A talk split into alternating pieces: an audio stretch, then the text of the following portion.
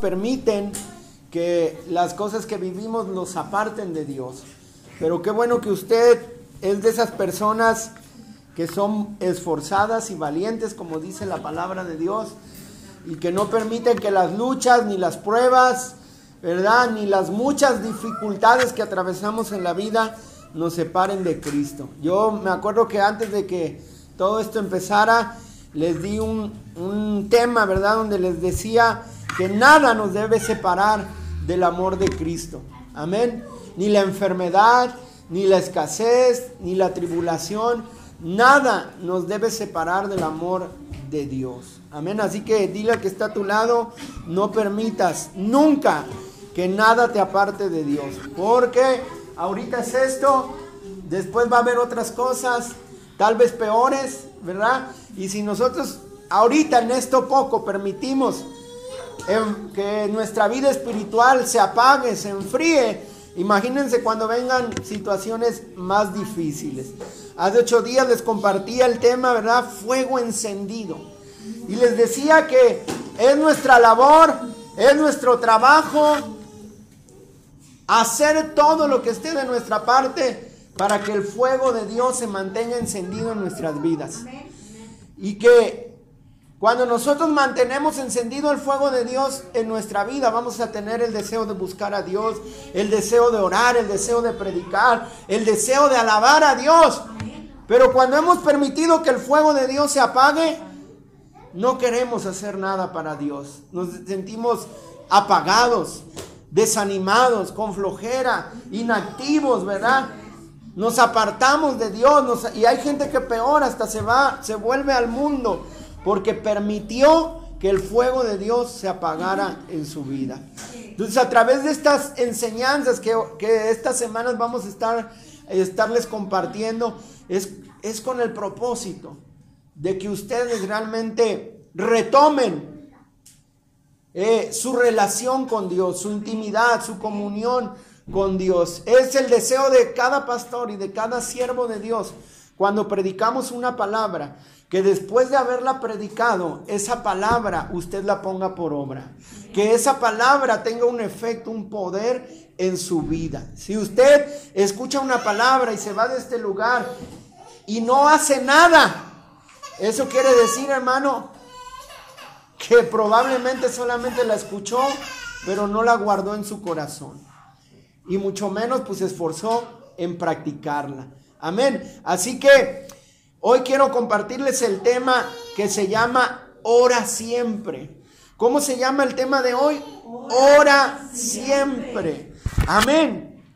Y eso es algo, hermano, que lo debemos devolver un estilo de vida en cada uno de nosotros, la oración.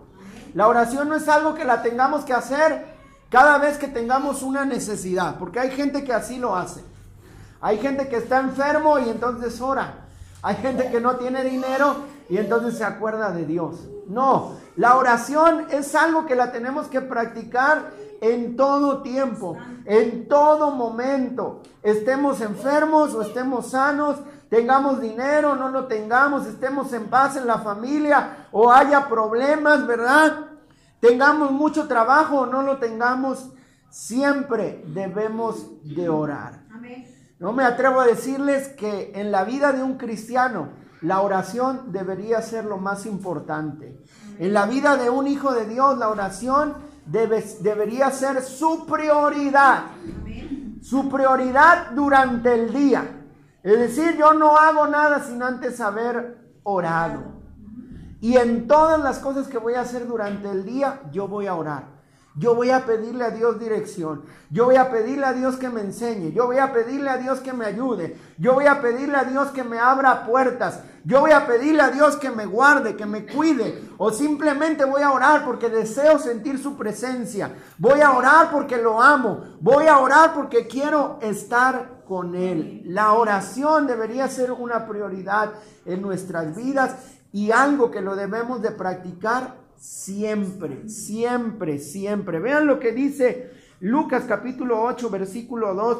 Durante esta serie de enseñanzas voy a estarles mencionando algunos principios muy importantes acerca de la oración. Así que si usted puede anotarlos, anótelos. Y más aún, Si usted tiene la posibilidad de hacerlos en una cartulina, de poner, de escribirlos en una hoja y ponerlos en la pared de su casa, hágalo para que no se les olviden y los pongan por obra. Porque recuerden que los principios bíblicos tendrán un efecto en nuestra vida. ¿Cuándo? Cuando nosotros los practicamos, cuando nosotros los ponemos por obra. Amén. Lucas capítulo 8, versículo 2. Dice de la siguiente manera. Voy a estar utilizando una traducción que se llama traducción al lenguaje actual, así que si dice un poquito diferente a su Biblia, es por la traducción, no porque sea otra Biblia. Amén. Lucas 8.2 dice, Jesús les contó una historia a sus discípulos para enseñarles que debían orar siempre. ¿Qué les enseñaba Jesús a sus discípulos? Que debían orar siempre. Otra versión de la Biblia dice que Jesús quería enseñarle a sus discípulos que debían orar, digan conmigo, en toda circunstancia. En toda circunstancia. Es decir, en cualquier momento por el cual tú atravieses en tu vida, necesitas aprender a orar. Vas a ir a buscar trabajo, ora. Vas a salir de tu casa, ora. Estás enfermo, ora. ¿Quieres que Dios te dé sabiduría para educar y criar a tus hijos? Ora. Tienes miedo, no puedes dormir, ora. Dice la Biblia que debemos de aprender a orar en toda circunstancia. Y todos los días pasamos por circunstancias diversas. Algunos unas, algunos vivimos unas, algunos vivimos otras, pero todos vivimos circunstancias diversas en donde necesitamos la intervención de Dios, donde necesitamos la intervención del Espíritu Santo y eso solamente lo vamos a lograr, que el Señor intervenga cuando nosotros oramos. Y hasta en cosas que parecieran tal vez insignificantes, debemos de aprender a orar. Miren, hay cosas que a veces no sabemos hacer. Y hay que pedirle al Espíritu Santo que nos enseñe, que nos ayude a hacerlas. Yo he escuchado testimonios de personas, ahorita que me acordé aquí que la hermana Rufina que trabaja en hacer comida, ¿verdad? He escuchado testimonios de gente que ora hasta para que Dios le dé el sazón para la comida. Amén. Para cualquier cosa nosotros debemos aprender a orar. Yo me acuerdo que a mi esposa algunas veces le han dicho, es que pastora, usted ora para todo. Y es que realmente tenemos que aprender a orar. Digan conmigo, para todo.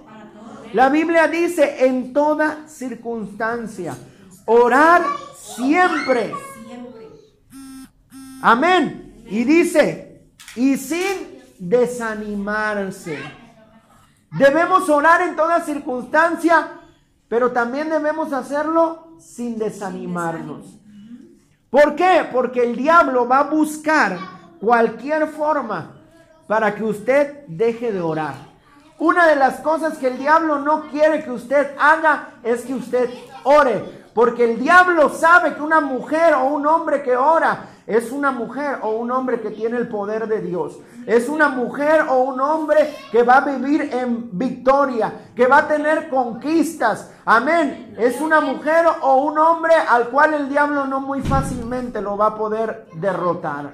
Por eso el diablo va a buscar cualquier situación para tratar de impedir que usted ore. Yo no sé si usted le ha pasado que cuando quiere orar es cuando más problemas tiene. Cuando quiere orar es cuando más situaciones se le atraviesan para impedir que usted lo haga. Usted dice, ahora sí voy a orar y es cuando más trabajo tiene. Porque el diablo impide que el hombre y la mujer se ponga de rodillas. Porque orar implica estar cerca de Dios, estar conectado con Dios, tener la presencia de Dios en nuestra vida. Y eso es algo que el diablo no quiere hacer. Y una de, no quiere permitir, perdón. Y una de las cosas que el diablo va a usar para impedir que usted ore, digan conmigo, es el desánimo. Es el desánimo.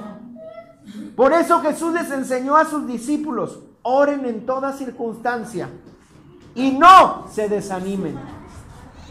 ¿Cuántas veces nosotros hemos orado por algo y a lo mejor ya se pasó una semana y no lo hemos recibido y hemos dejado de orar porque estamos desanimados?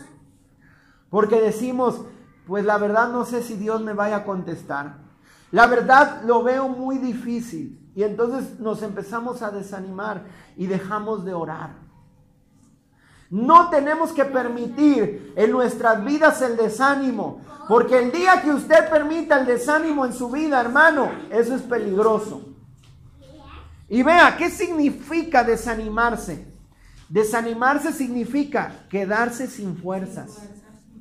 Una persona desanimada es una persona que no tiene fuerzas y por eso no ora. Mire, una persona que se enferma y empieza a perder, ¿verdad? Eh, lo que su cuerpo necesita para poder estar activo, esa persona se siente débil. Y una persona débil no tiene ganas de trabajar. Quiere estar acostado. Amén. Pero si tú le dices, oye, ponte a barrer, o vete a correr, o levanta esto, muy difícilmente lo va a querer hacer porque no tiene fuerzas para hacerlo. Una persona que ha permitido el desánimo en su vida no tiene fuerzas para orar. No tiene ganas de orar. Y le dices, ora y escucha predicaciones acerca de la oración, pero como está desanimado, difícilmente lo va a querer hacer. Entonces el desánimo que provoca en nuestras vidas, que nos quedemos sin fuerzas, sin fuerzas espirituales para buscar a Dios, para buscar el rostro de Dios, para orar. Por eso yo quiero motivarte, igual que Jesús lo hizo con sus discípulos. Echa fuera de tu vida el desánimo. Desanimarse es quedarse sin fuerzas. Desanimarse es estar cansado. Algunas veces le hemos dicho a algunas personas, oye, ¿por qué no oras? Es que estoy cansado. Es que no tengo ganas. ¿Verdad? Simplemente lo que quieren decir es que están desanimados. O tú mismo, tal vez, algunas veces te has dicho a ti mismo, voy a orar. Y de repente te empiezas a sentir cansado y ya no lo haces. O lo has hecho tanto, tanto, tanto, has orado tanto que no has recibido la respuesta, que ya te cansaste de hacerlo y ya no quieres seguir orando.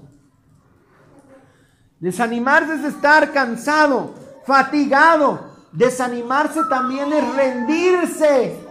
Y eso es algo que como hijos de Dios jamás debemos hacer.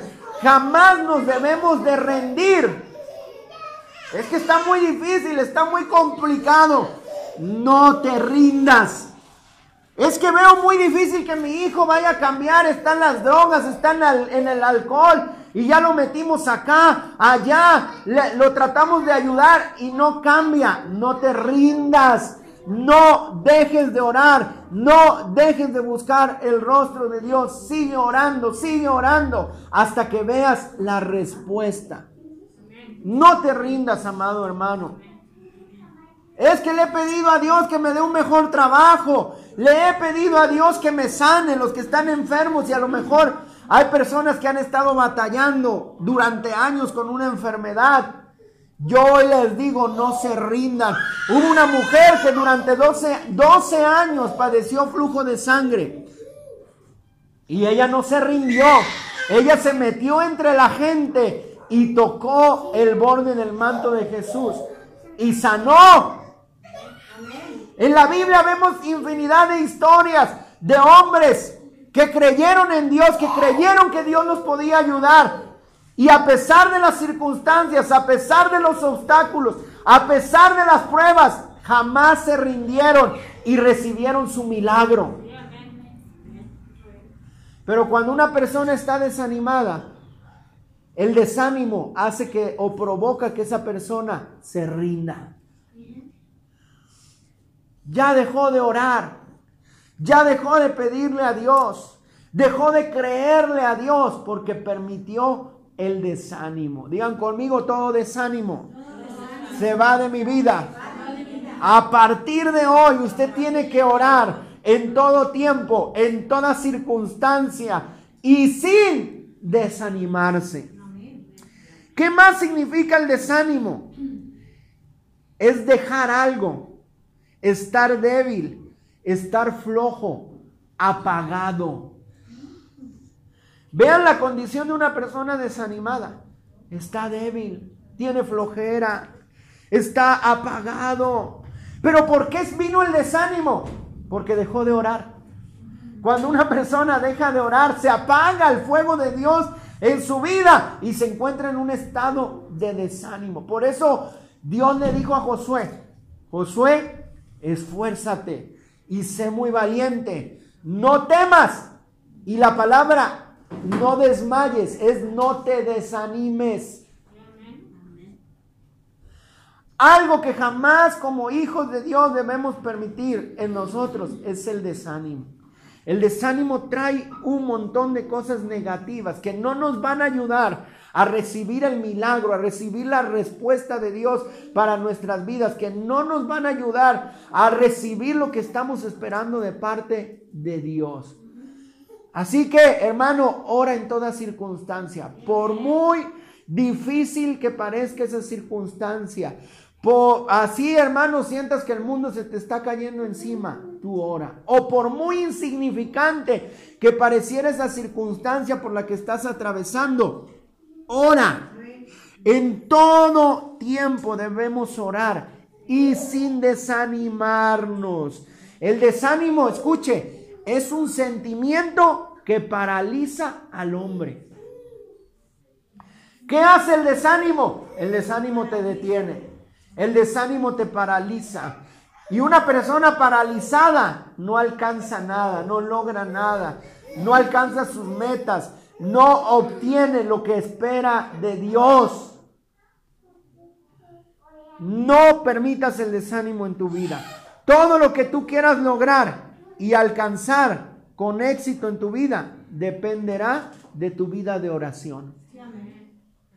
Si yo les preguntara en este momento a cada uno de ustedes, ¿qué te gustaría lograr en la vida? ¿Qué te gustaría recibir de Dios hoy?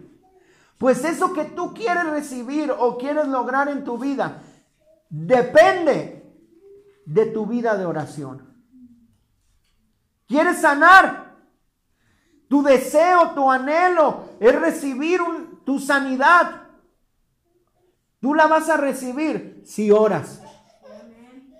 Tu deseo, tu anhelo es que tu, en tu familia todo esté en paz, en que haya perdón, que haya restauración. Eso va a suceder si usted ora. Quiere que en su hogar haya prosperidad, el recurso no falte, que no falte el alimento, que haya trabajo. Eso va a suceder si oramos, hermano.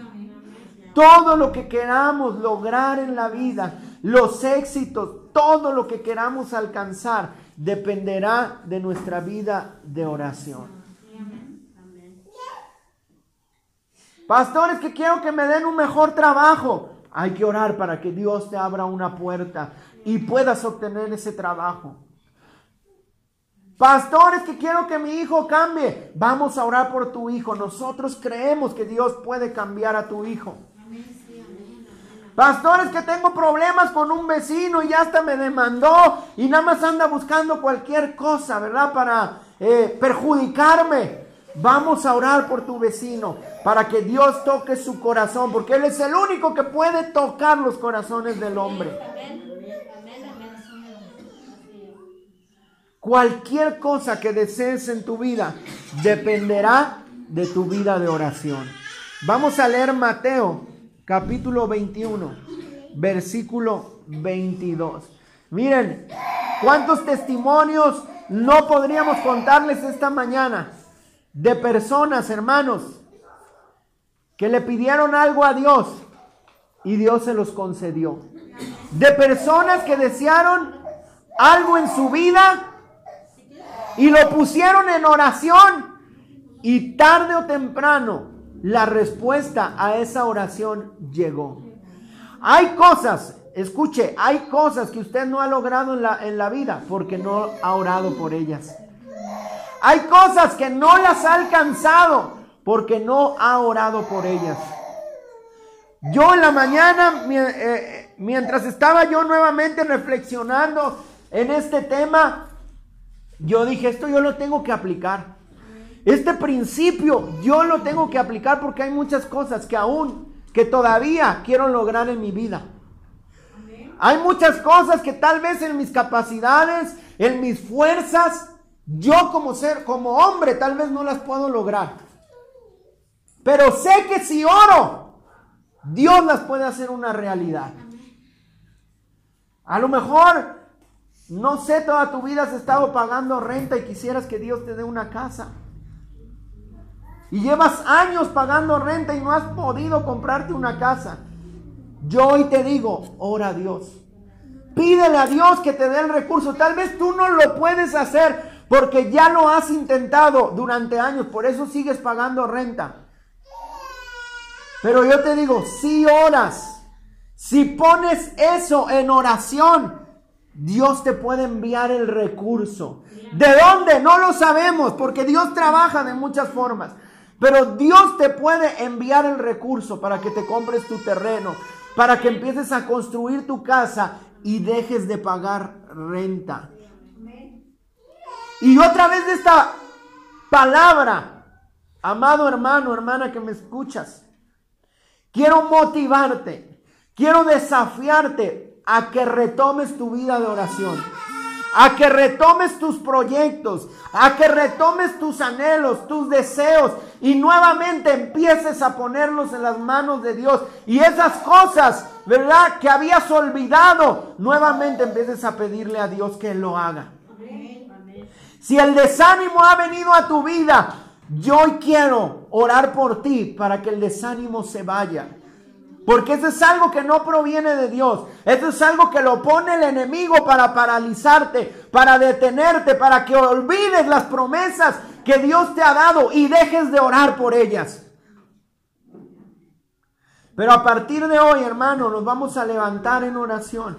Vamos a decidir creerle a Dios y vamos nuevamente a poner, hermano, nuestros deseos, nuestros anhelos, nuestros proyectos en las manos de Dios, creyendo que Él lo puede hacer. Mateo 21, 22 dice así.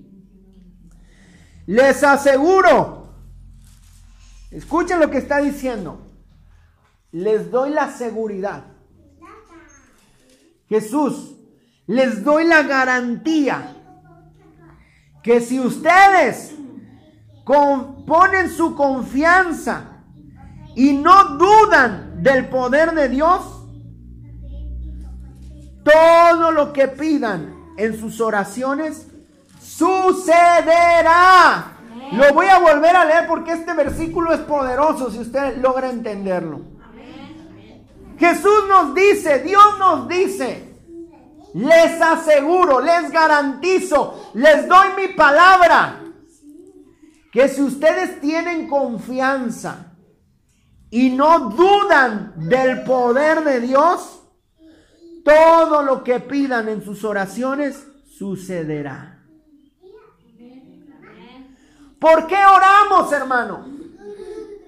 Oramos porque creemos. Escuche, la gente que no ora es porque duda del poder de Dios. La gente que pasa por una circunstancia difícil en su vida y acude a otras alternativas para tratar de solucionar su problema antes que a Dios, es porque cree más en el hombre, cree más, hermano, en otras cosas antes que en el poder de Dios. Pero aquellas personas, mujeres, hombres, jóvenes y hasta niños, porque conozco niños que oran,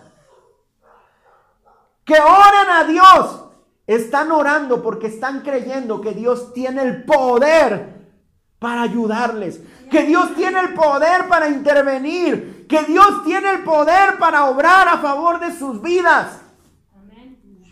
Miren, hay gente que a veces pasa por circunstancias difíciles en la vida y ni siquiera se atreven a decirle al pastor o a decirle a un hermano, ore por mí. ¿Y sabe por qué no se atreven a pedir oración? Porque no creen en el poder que Dios tiene. Pero también conozco gente, hermano, que apenas pasa cualquier cosa y acude a la oración. Y dice, yo que oren por mí, que pidan por mí, yo voy a orar porque yo creo que Dios tiene el poder para sacarme de esta situación. Y Dios nos da una promesa y nos dice, si tú confías y no dudas en tu corazón, todo lo que tú ores, todo lo que tú pidas a través de la oración va a suceder. Quiero testificarles algo que pasó ayer aquí con la hermana. Nos estamos en la casa, la hermana nos llama por teléfono y nos dice, pastor, ayúdenme a orar por mi hermana porque se acaba de poner mal, no puede respirar. Y nosotros oramos porque creemos que Dios tiene el poder para sanar. Y yo creo que si ella nos habló para que oráramos, es porque ella también cree, que Dios tiene el poder para sanar. Y ya hoy que la vimos, dice pastor, después de que ustedes oraron, mi hermana empezó a sentirse mejor. Pero no es por el pastor, es por el poder de Dios, porque aquí lo dice muy claro, el poder de Dios. Dios tiene un poder sobrenatural.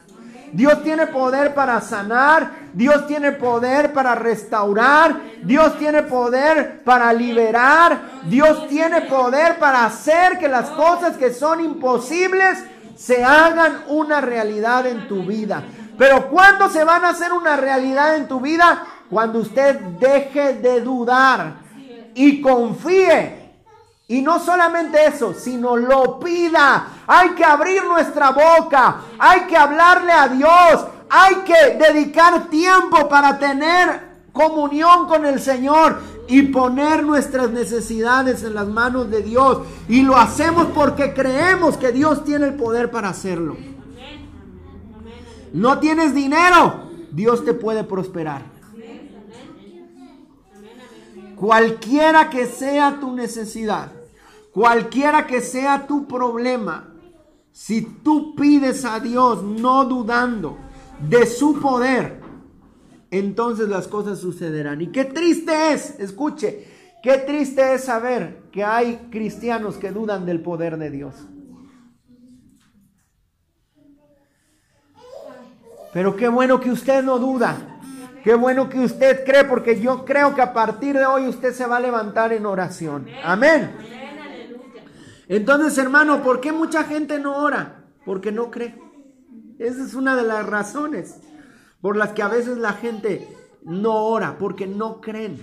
Pero el que cree va a orar. Amén. Dile que está a tu lado, tú oras porque crees. Dile ahora, si tú crees, vas a orar.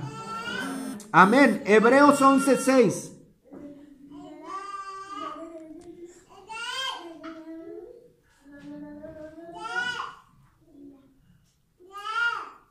Hebreos 11:6. Así que hermanos, los motivo.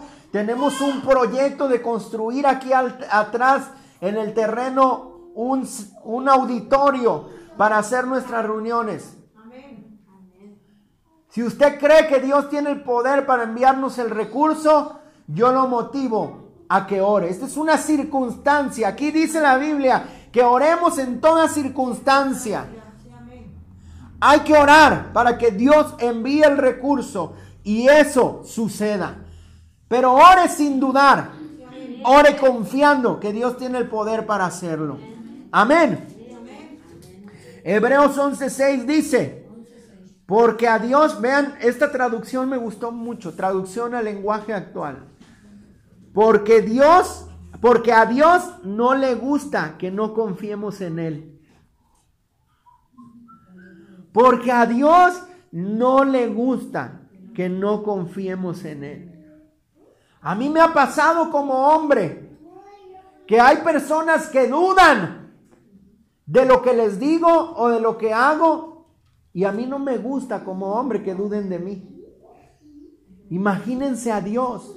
Aquí lo dice muy claro, a Dios no le agrada, a Dios no le gusta, hermano, que usted y yo dudemos de su poder. Hay gente que ora, pero ya desde que está orando en su corazón está dudando. ¿Será que lo vaya a hacer? ¿Será que de veras me vaya a sanar? ¿Será que de verdad tenga el poder para hacerlo? ¿Será que de verdad vaya a poder cambiar a mi hijo? Yo hoy te digo, Dios puede. Dios lo puede hacer. Pastor, entonces, ¿por qué no suceden las cosas? Ahorita te lo voy a explicar. Dice, a Dios no le gusta que no confiemos en Él. Para ser amigos de Dios hay que creer, número uno, que Él existe. Y número dos, que sabe premiar a los que buscan su amistad. Usted tiene que creer que Dios es real. Que Dios es un Dios real. Que aunque usted no lo pueda ver aquí, Él está aquí. Que, que, aunque usted no lo pueda ver cuando usted está en su cuarto o está o va a salir a la calle y usted ora a Dios, usted tiene que creer que Dios lo está escuchando. Usted tiene que creer que Dios lo está viendo, que Dios no es un mito, que Dios no es un cuento, que Dios es una persona tan real como usted y como yo, que tiene ojos para ver, oídos para oír y boca para hablar. Así que hermano, usted no tiene por qué dudar de Dios. Usted no tiene por qué dudar de su poder. Dios lo que ha dicho lo hará. Dios es un Dios digno de que nosotros pongamos nuestra confianza en Él. Le digo algo, dude del hombre. De ellos sí dude, pero de Dios no, porque el hombre falla. El hombre promete cosas, dice cosas. Y en algún momento tal vez puede fallar. Pero Dios jamás nos va a fallar.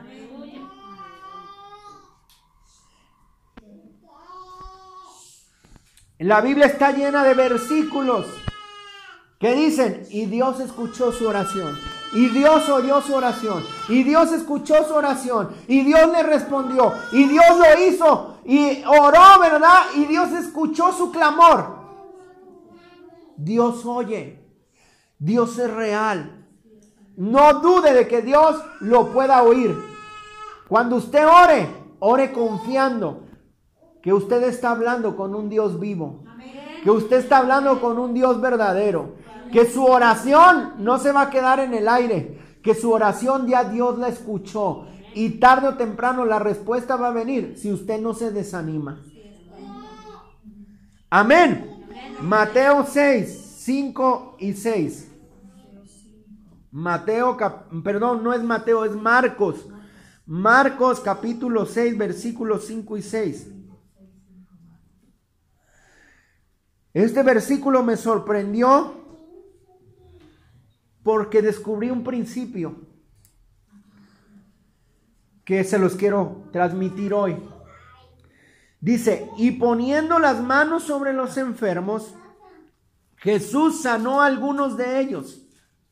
Pero vean lo que dice. pero no pudo hacer ningún otro milagro. Pues se sorprendió mucho de que aquella gente no creyera en él. Entendí algo, aprendí algo. Nuestra falta de fe impide, detiene los milagros de Dios en nuestras vidas. No es que Dios no tenga el poder para hacerlo. Y me acordé porque hace ya 10 años mi papá se enfermó de cáncer. Y pues yo soy cristiano, ¿verdad? Ya desde ese tiempo conozco el poder de la oración. Sé que Dios es un Dios que hace, un, que hace milagros. Y en muchas ocasiones yo oré para que mi papá sanara. ¿Y qué creen? Mi papá no sanó. Y hoy entiendo, hermano, que muchos de los milagros que a veces no vemos en nuestra vida realizados es por la falta de fe, ya sea de uno o de la persona por la cual estás orando. Porque hay gente por la que uno ora y no creen en Jesús. Porque hay gente, hermano, que cree más en otros dioses. Porque hay gente que tiene ídolos. Porque hay gente, hermano, que pone su confianza en otras cosas antes que en Dios. Y su incredulidad, su falta de fe es un estorbo para que puedan recibir su milagro. Entonces, hermano, que nos quede bien claro este principio. Si nosotros queremos ver milagros en nuestras vidas, en nuestras finanzas, en nuestra salud, en nuestra familia, tenemos que creer en Dios. Y echar fuera de nuestra vida la incredulidad, porque la incredulidad es un muro, la incredulidad es un estorbo para poder recibir los milagros de Dios. Jesús había sanado a muchos enfermos, pero dice que ya no pudo hacer ningún otro milagro. ¿Por qué? Por la incredulidad de la gente. ¿Recuerdan cuando la hija de Jairo se enfermó y dice que ahí había mucha gente, ¿verdad? Algunos estaban llorando, había otros discípulos, pero Jesús no quiso entrar al cuarto con todos. Solamente escogió a tres de ellos para que fueran a orar por esta muchacha porque iba a suceder un milagro de resurrección. Y se requería de fe. Siempre que Jesús, que una persona recibió un milagro, porque Jesús les impuso las manos, después de que recibían su milagro, les decía, tu fe, tu fe te ha sanado. ¿Por qué? Porque digan conmigo, Dios responde, a nuestra fe. Por eso es bien importante que cuando usted ore en todo tiempo, en toda circunstancia, no permita el desánimo en su vida. Porque una persona desanimada es una persona sin fe. ¿Quiere ver milagros en su vida? Créale a Dios. Crea en Dios. Crea en el poder de Dios. Dios tiene el poder para hacerlo, hermano. Y aunque no lo vea tal vez en ese día o al otro día, usted declárelo. Yo creo que Dios tiene el poder. Yo creo que Dios lo va a hacer. Dios tiene el poder para hacerlo. Dios tiene el poder para sanarme. Dios tiene el poder para liberarme. Dios tiene el poder para prosperarme. Dios tiene el poder para guardarme. Dios tiene el poder para sanar a mi hijo, a mi esposo. Hay gente que en estos momentos está pasando situaciones difíciles en la salud. Yo quiero decirles, Dios tiene el poder para sanarte. Solamente cree. Jesús le dijo a la hermana, a, la, una de las hermanas de Lázaro, cree y verás la gloria de Dios. Amén. Primera de Samuel, versículo... Ay, aquí me equivoqué. Primera de Samuel, vamos a leer, después les digo bien el capítulo, es en el versículo 26 y 28. Es la historia de Ana.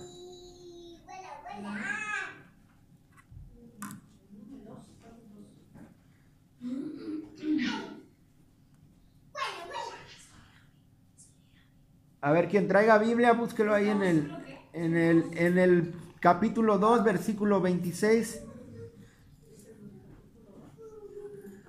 Capítulo 2, versículo 26. A ver, léalo para ver si es ese. ¿Alguien que lo lea en voz alta? Dice, mientras tanto, el niño Samuel seguía creciendo y Dios y la gente lo querían mucho. No, es el 1, capítulo 1, a ver. Y ella dijo, oh Señor mío, vive tu alma, oh Señor mío, que yo soy aquella mujer que estuvo de pie aquí junto a ti orando que Ese es. Entonces es primera de Samuel, capítulo 1, versículo 26 y 28, y dice de la siguiente manera, y Ana le dijo, Señor mío, escuchen porque miren qué bonito es esto. Y Ana le dijo, Señor mío, hace tiempo que yo estuve aquí. ¿Cuándo? Hace tiempo, tiempo atrás. No dice exactamente cuánto transcurrió, ¿verdad? Pero fue un tiempo atrás. Y dice que ella estuvo en ese lugar que orando a Dios. ¿Qué estuvo haciendo Ana? Orando a Dios. Y dice, yo le pedí a este niño y él me lo concedió. Nuestras oraciones tendrán una respuesta.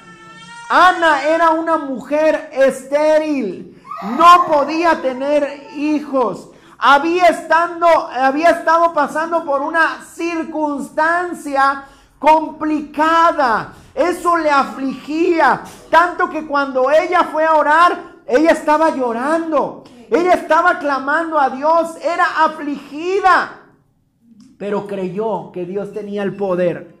Creyó que Dios tenía el poder para, para darle un hijo. Creyó que Dios podía hacer algo sobrenatural. Algo que tal vez la medicina no, no pudo hacer. Algo que un hombre no podía hacer. Ella creyó, creyó que Dios lo podía hacer. Y ella acudió a Dios dobló sus rodillas, oró a Dios.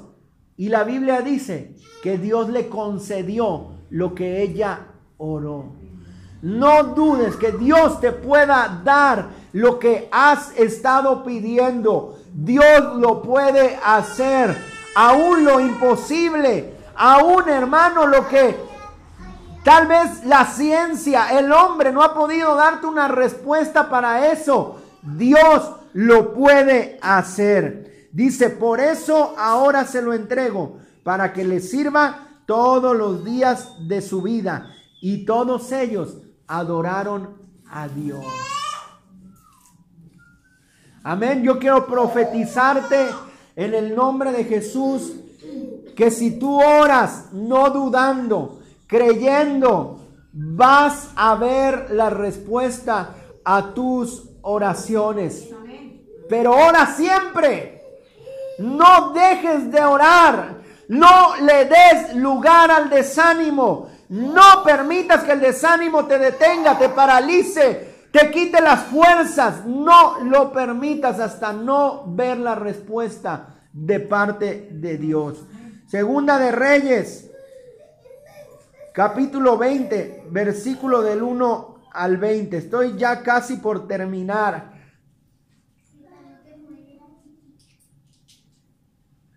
Dice, entonces Ezequías volvió su cara hacia la pared y oró a Dios así. ¿Qué hizo Ezequías?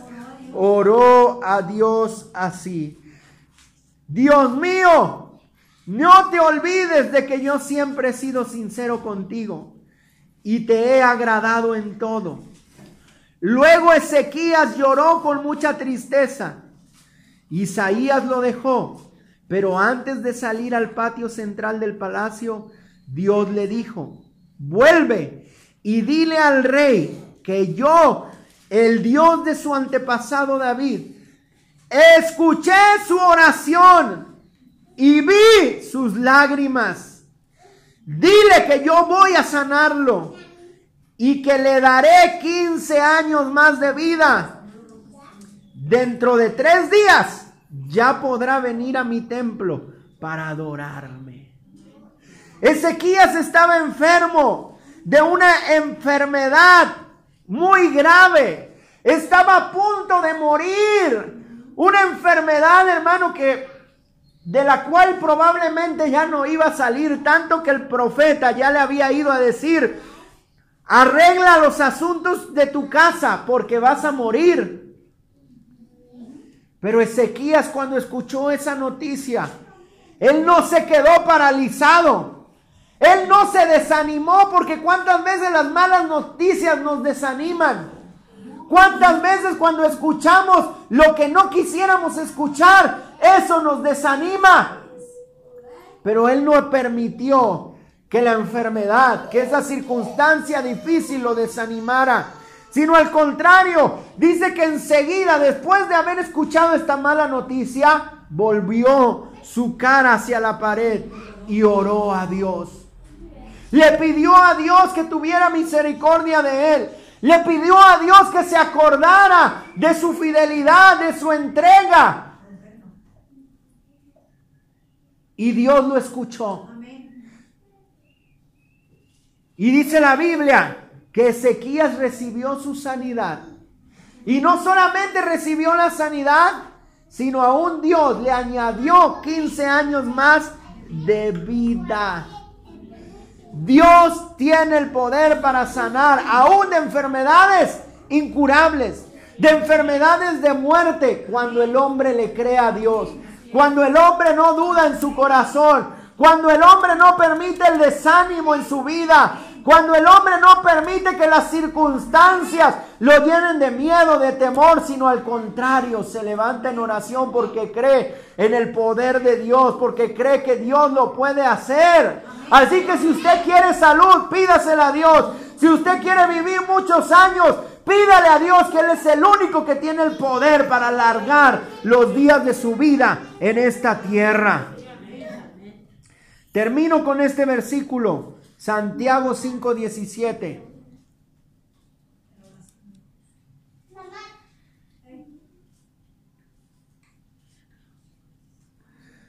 Dice, por ejemplo, el profeta Elías era en todo igual a todos nosotros. Digan conmigo, era igual a todos nosotros.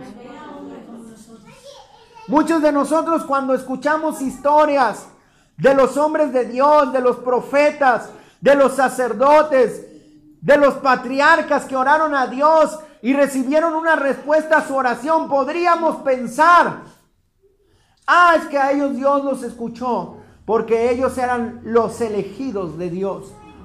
Es que a ellos Dios los escuchó, porque ellos estaban más cerca de Dios. Dice la Biblia que Elías era un hombre como nosotros. Pero él, siendo un hombre como nosotros, dice, le pidió a Dios con mucha confianza. ¿Cómo le pidió a Dios? Con mucha confianza. Le pidió a Dios con fe. Le pidió a Dios no dudando.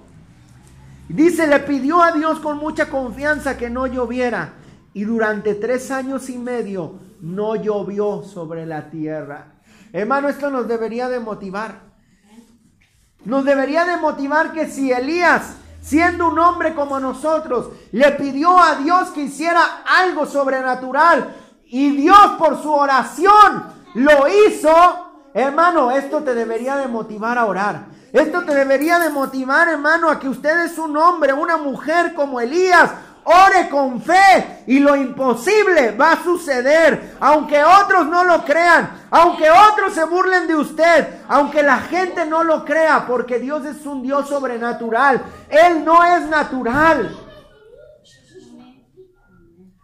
Miren, hay gente, hermanos, que ha orado para que en lugares en donde hay sequía y oran a Dios para que llueva y Dios les manda la lluvia. Hay gente, hermano, que se ha enterado que va a entrar un huracán por donde, por la ciudad o por el país donde ellos viven. Y ellos oran creyendo en que Dios lo puede desviar, lo puede mover hacia otro lugar. Y reciben la respuesta de parte de Dios. Aunque otros tal vez se burlen cuando los vean que oran. Hermano, hay gente que se va a burlar de usted cuando usted cuando usted lo vean orar y pidiéndole a Dios cosas que para el hombre son imposibles. A mí si viene una persona con sida o con cáncer, yo oro. Porque yo creo que Dios lo puede sanar. Tal vez otros piensan que ya se va a morir. Si a mí me llaman para orar por una persona que está desahuciada, que está a punto de morir, yo oro que mientras tenga vida hay esperanza de que Dios lo pueda sanar. Eso es sobrenatural. Y Dios nos abre la puerta y nos dice que si Elías siendo un hombre como nosotros le pidió algo a, a, Dios, hacer algo sobrenatural y Dios se lo concedió, eso nos da a entender a nosotros, hermano, que nosotros también, si creemos, hermano, hay un poder en la oración que puede provocar en nuestras vidas cosas sobrenaturales.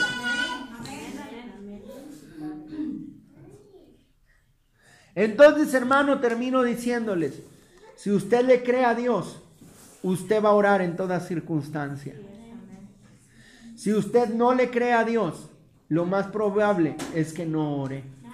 Así que yo quiero motivarles a través de esta enseñanza. Oremos en todo tiempo. Oremos en toda circunstancia, creyendo en el poder de Dios, no dudando nada no permitiendo el desánimo en nuestras vidas. Así que póngase de pie, amado hermano, y vamos a orar por esta palabra para que usted se levante como una mujer, como un hombre de oración y a partir de hoy tome el reto de orar en todo tiempo. Amén, amén, amén. Vamos a orar, Padre, te damos gracias, Señor, por tu palabra. Porque tu palabra, Señor, nos edifica. Tu palabra nos revela, Señor, las cosas que necesitamos en nuestro diario vivir. Hoy, Padre, creemos que hay un poder sobrenatural en la oración. Creemos, Señor, que conquistaremos. Creemos que alcanzaremos victorias. Creemos, Padre, que veremos milagros y prodigios a través de nuestro clamor, a través de nuestra oración, porque tú no eres, tú no has cambiado, tú eres el mismo de ayer, de hoy y por los siglos. Hoy bendigo tu santo nombre. Recibe el honor, recibe la gloria, amado Espíritu de Dios. Motiva nuestro corazón para que te busquemos, Señor. Erradica todo desánimo toda apatía, Señor, toda flojera espiritual sea quitada de nuestras vidas y tengamos fuerza y tengamos deseo de buscarte y tengamos deseo de interceder, de clamar, de llamar las cosas que no son. Hoy declaro victoria. Hoy declaro tu bendición. Hoy declaro, Padre, que cambias nuestros pensamientos y que nos ayudas, Dios, a ser hombres y mujeres de oración, Señor. Queremos vivir como Elías lo dijo, en cuya presencia estoy, Espíritu Santo en tu presencia queremos estar. Padre, motiva nuestro corazón cada día. Despiértanos a la oración, Padre. Espíritu de gracia y súplica. Hoy, Señor, descienda sobre tu iglesia, puerta del cielo. Y tu iglesia sea activada. Y tu iglesia sea despertada. Y tu iglesia sea motivada para interceder y clamar, Padre. Y así veremos milagros. Y así veremos tu gloria, veremos tu poder sobrenatural actuando en nuestras vidas. Lo creemos, lo declaramos, lo llamamos en fe en el nombre poderoso de Jesús. Que esta palabra, Dios, queda grabada en las tablas de corazón de cada uno y dé fruto al ciento por uno, Padre. Que ellos, Señor, sean hacedores de tu palabra y tomen uso de la oración. La oración sea un estilo de vida en sus vidas. Gracias, papito. Aleluya. Es grande tu fidelidad incomparable.